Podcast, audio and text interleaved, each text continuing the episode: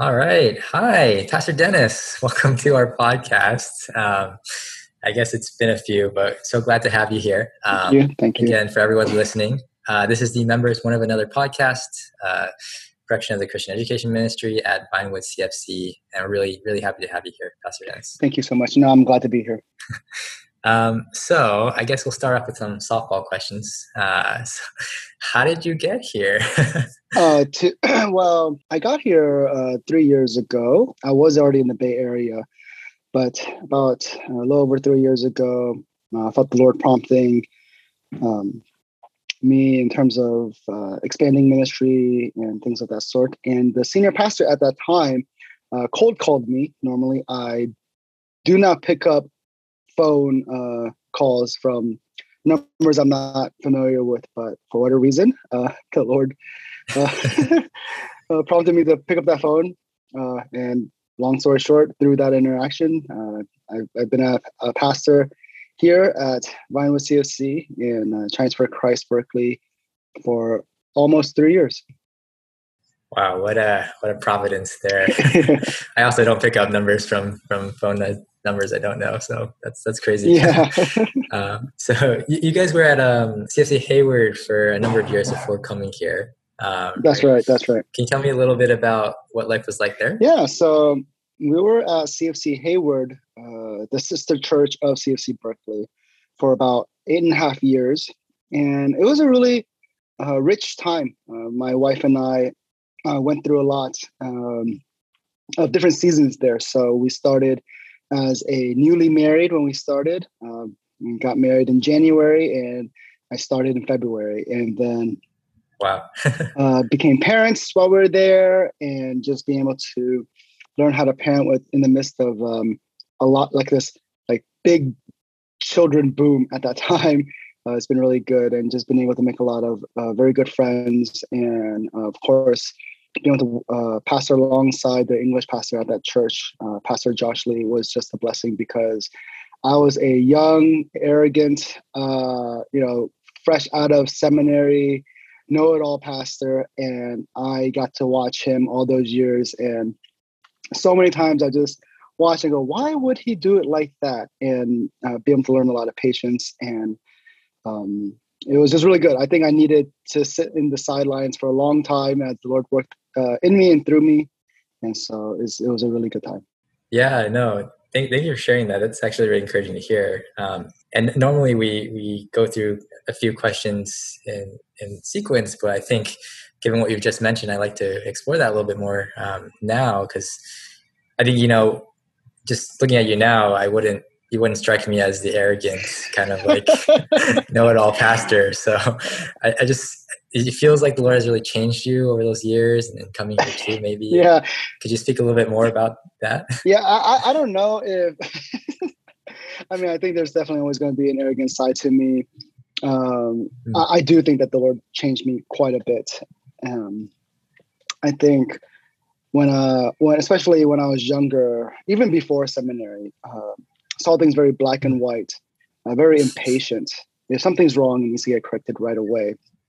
Yeah. And not really understanding the the tenderness of that, of, of what does it look like to pastor, and what does it look like to be in the midst mm. of uh, people who are uh, trying to figure things out as as I am trying to figure things out as as a, uh, you know kind of at, at, the same time.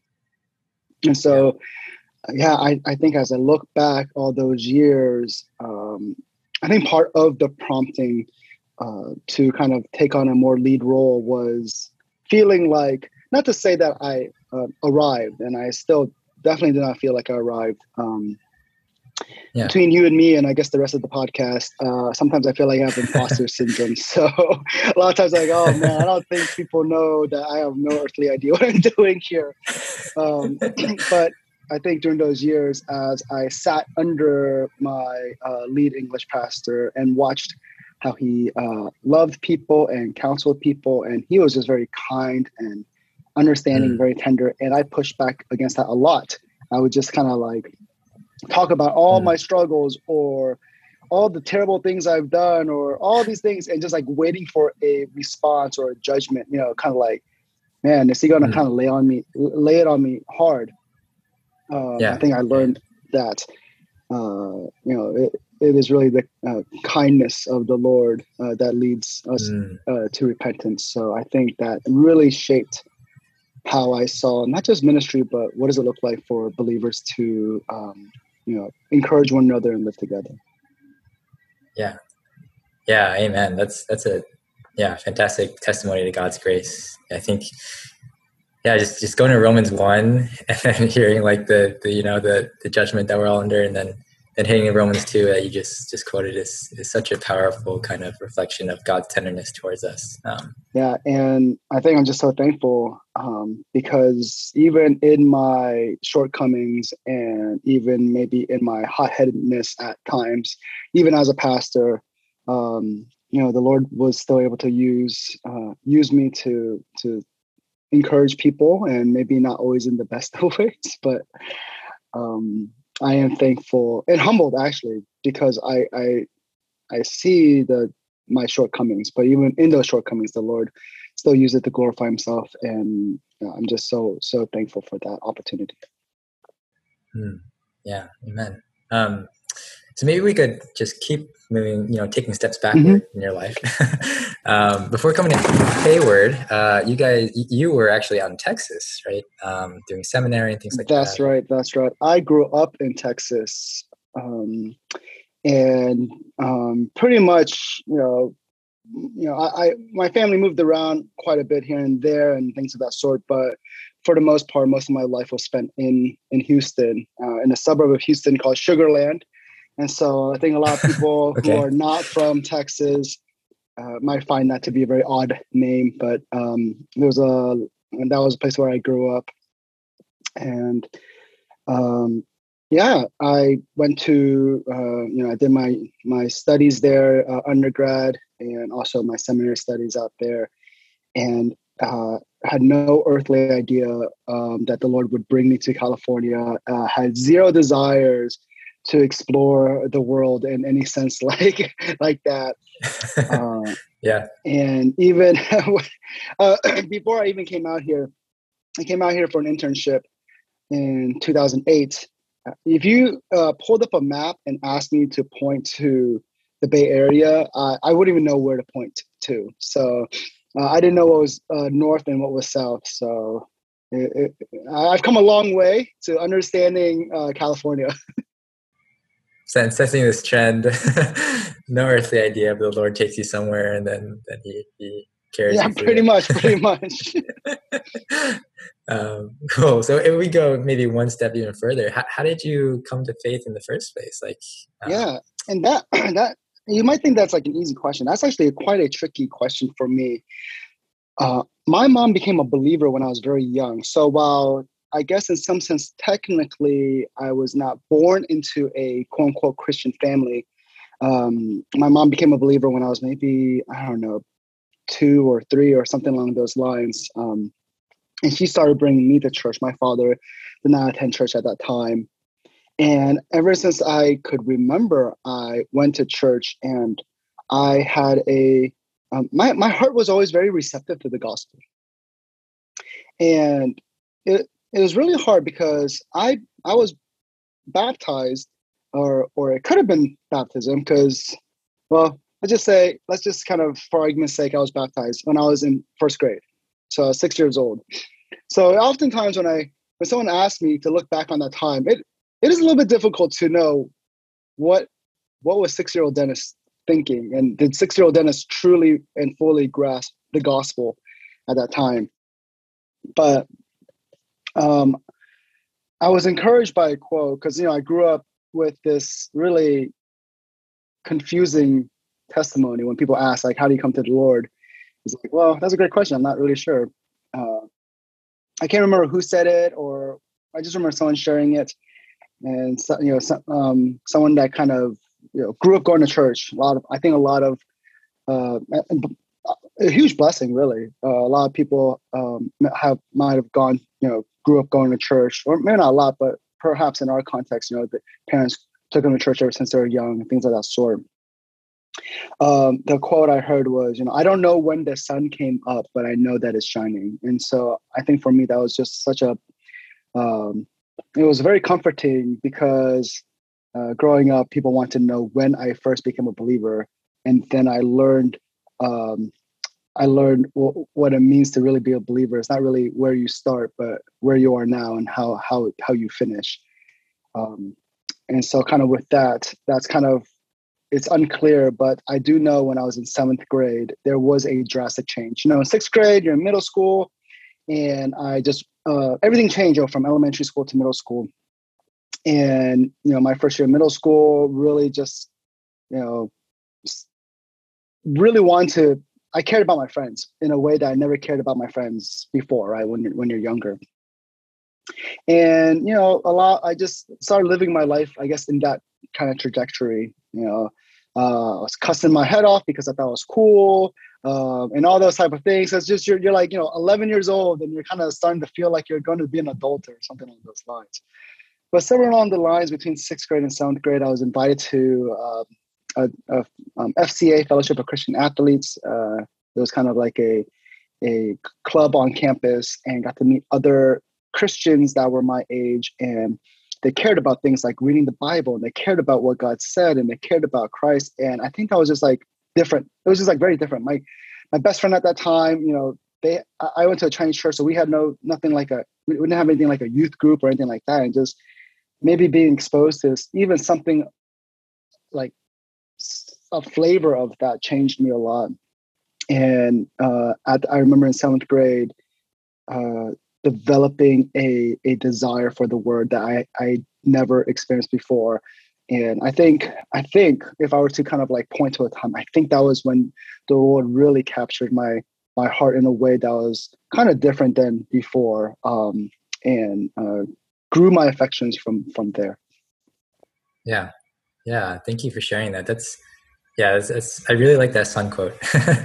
um, I think even my own personal faith journey, like going through baptism class many years ago, there was an emphasis on like that conversion point, right? Like, you know, before and after and the stark difference. And I think it's just really encouraging to hear, yeah, like e- even if it's not so clear, like the Lord continues to draw us, continues to grow us, um, continues to bear fruit in us, and and that that is noticeable over a longer period of time.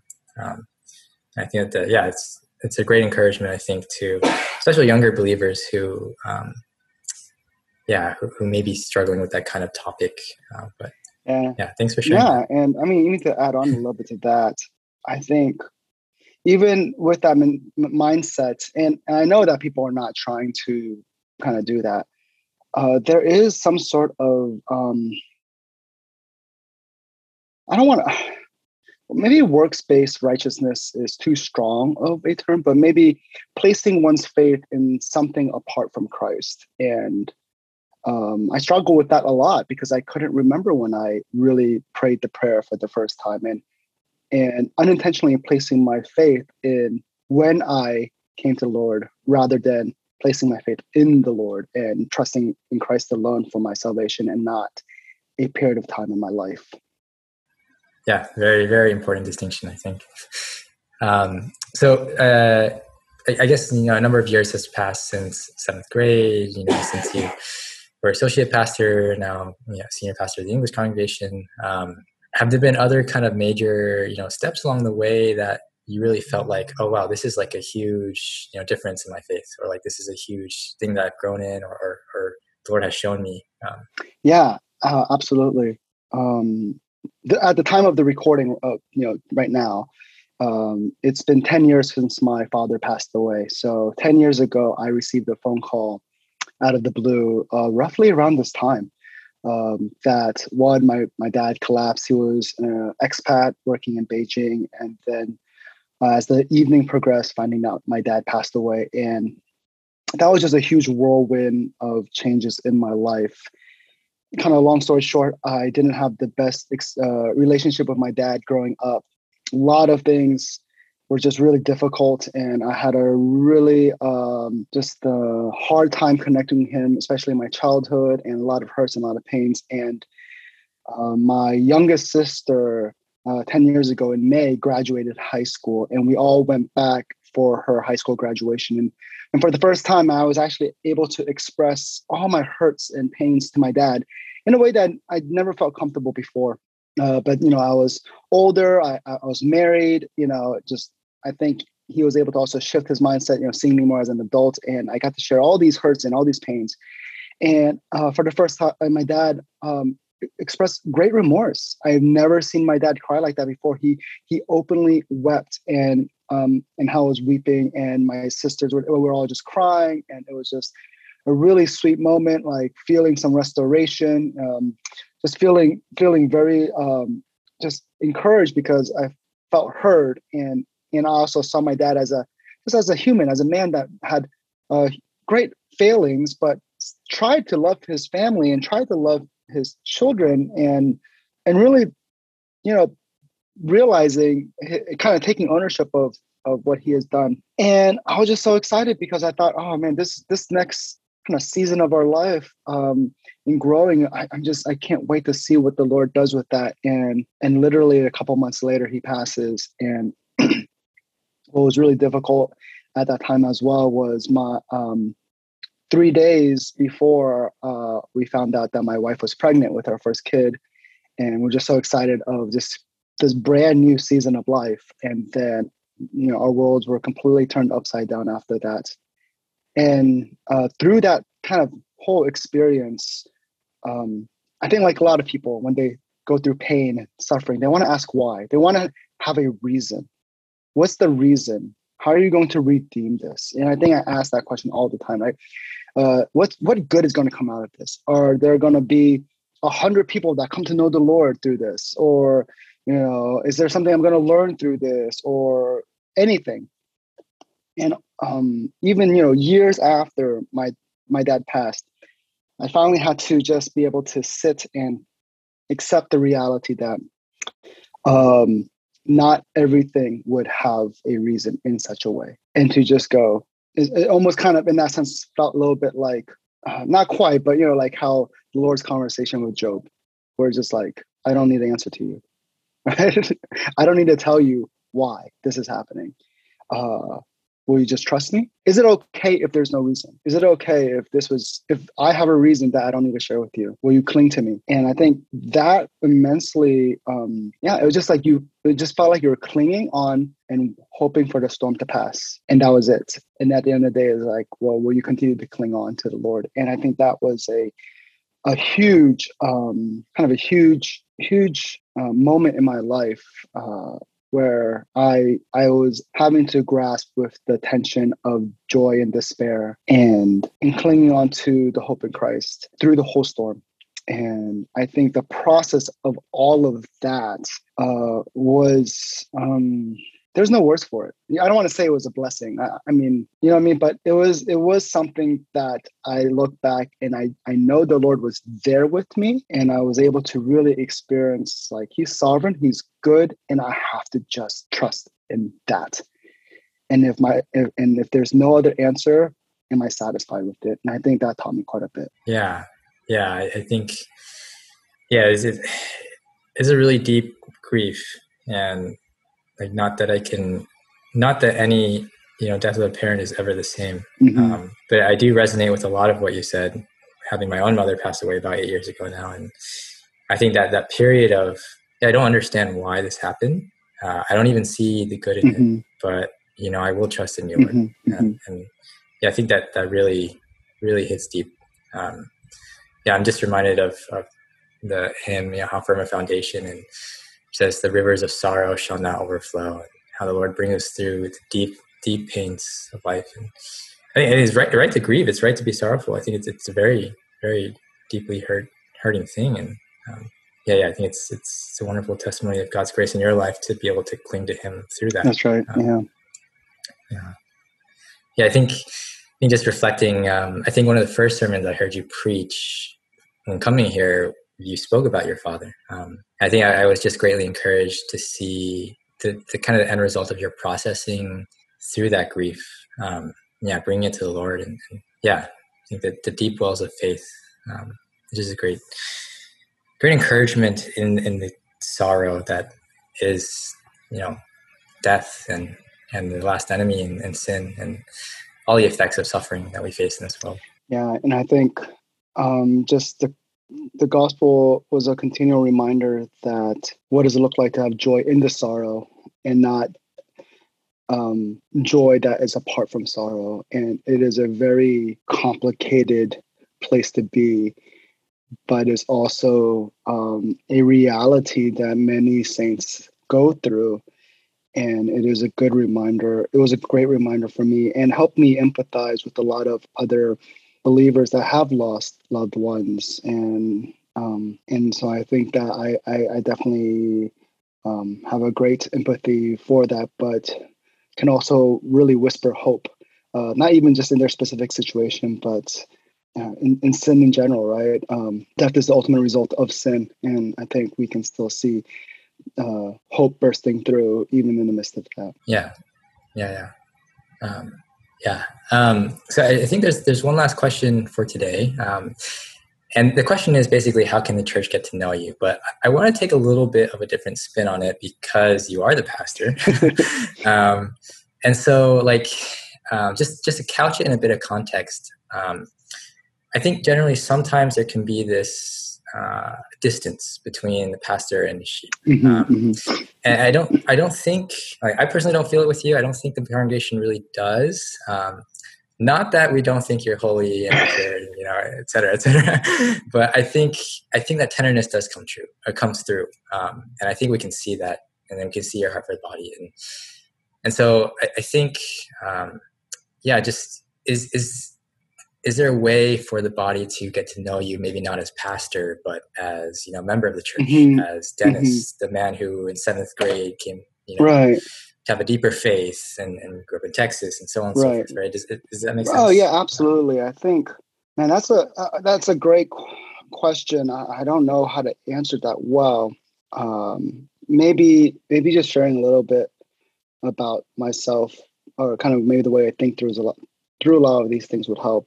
And when I first was ordained, uh, I felt deeply uncomfortable people calling me pastor. I think you know six how many years i can't remember how long i've been ordained. You know I, am much more comfortable now. I understand that that's just the reality. And it's, it is a is it is an honor and respect which i um, greatly appreciate. Uh, but i have no qualms people calling me dennis. It's okay. Um, i have no concerns with people like just wanting to joke with me hang with me and things like that um, you know, just even I forget where it was, but we had to all introduce ourselves, and I told them my my name is Dennis. I'm a member of Vinewood CFC, and I want people to see that because I do think that's really important. In some sense, my role in office in this church is pastor, yes, but it is also member, brother, friend, uh, hope maybe older brother for a lot of them. Uh, Lord willing, uh, an example, and uh, we're just grateful. Um, to be here and I, I part of it I understand is probably I shouldn't ask other people to take initiative with me. I should be doing that with others. But but but don't be afraid to yeah. to if you really want to just hang out a little bit more, like grab coffee, get get lunch. It will always be on me. Um, and um, ask. And yeah, uh, you can you can follow me on you know Instagram. I think those are always like fun because I I don't very very much I don't I don't I don't post serious things normally online. Right? you follow me on Dennis C.S. Lee. Um, I I try to be. I'm pretty lighthearted. I don't try to take social media so seriously. Uh, you know, or find me on Facebook, and you'll probably see pictures of my kids or me saying, just trying to crack a joke, you know, things like that. So. yeah, yeah. yeah. Um, I, I do have one follow up there. Um, so I think I think uh, being in the church for a little bit now, um, I've always felt uneasy trying to get time with the mm. pastor just mm. because I know how busy they are. Um, and I know it's kind of been kind of a common thread, like, oh yes, like I do want to hang out, I do want to spend time, but then like there are other so many so many other needs, and I feel like part of it's like, okay, let me you know kind of gauge that. But do you have any uh, you know I don't know, I wouldn't call it tips, but um, thoughts yeah. on that for the congregation and the body? You know, um, I greatly appreciate uh, the members consi- being so considerate of that, you know. Um, and so with that, I definitely like I, I appreciate it because you know I know a lot of times you know pastors' kids feel like their their dad's not around and things like that. But I know for our family, um, I mean, I, am so sad that I can't live closer to church, uh, just due to, well, you know, Bay Area. Yeah. But um, we always had an open door policy, even with our even with our old church. And in the past, people would be like, "Hey, I'm around. Can I come by?" And we 99% of the time say yes. Like, yeah, sure, come on. Um, you know, stay for dinner, whatever, no big deal. Um, and so I think some people have kind of, uh, you know, when they're around, they're like, "Hey, can we sing by?" And we, we love, we, we're so grateful for that. I know that is quite a trek, so we're always very, very uh, grateful for those who do make the trek out. But I would say um, I want. I, I, think what's most important is that we share our lives with the body, um, and sometimes life is messy home with kids, and we we would love you to be a part of that. We we really would. And so, I know that maybe you know those might hear it and be like, oh, "Man, I'm not sure." I'm, I'm telling you, uh, if we can't, we'll, we'll, we'll apologize and we'll try to reschedule. We're never gonna feel obligated, and um, because we do think that hospitality is it, it is a something that we all should be practicing, and we would love to do that as well. All right, everybody, you, you heard it here. Open invite to clean up Dennis and Dana's home. I'm just kidding. Um, yeah, th- thankful for your hospitality and just you know the warm welcome for everyone to, to come and get to know you and your family. Um, uh, we're just about out of time, so is it okay if I pray for us and, and close? Oh, I love it. Thank you. uh, Heavenly Father, thank you so much for uh, just a short time that we've had to just listen to Dennis's life and the way that you have been working in his life, the way that you have sovereignly drawn him to uh, you uh, through your gospel, through true faith through um, yeah just various uh, circumstances in his life and in the church and the fellowship of believers around him. Um, we're so thankful for bringing him and his family here. Um, so thankful and joyous to see the kids and and dana just serving in the body and um, serving as examples for us. And i pray that uh, we can look to them uh, as they follow you, O oh Lord, um, and that you can help them to continue to persevere in the hard work and hard labor of ministry. Um, so thank you for this time. Thank you for Dennis being so open to share his life. And I pray there would be encouragement to the body. In Jesus' name we pray. Amen. Amen.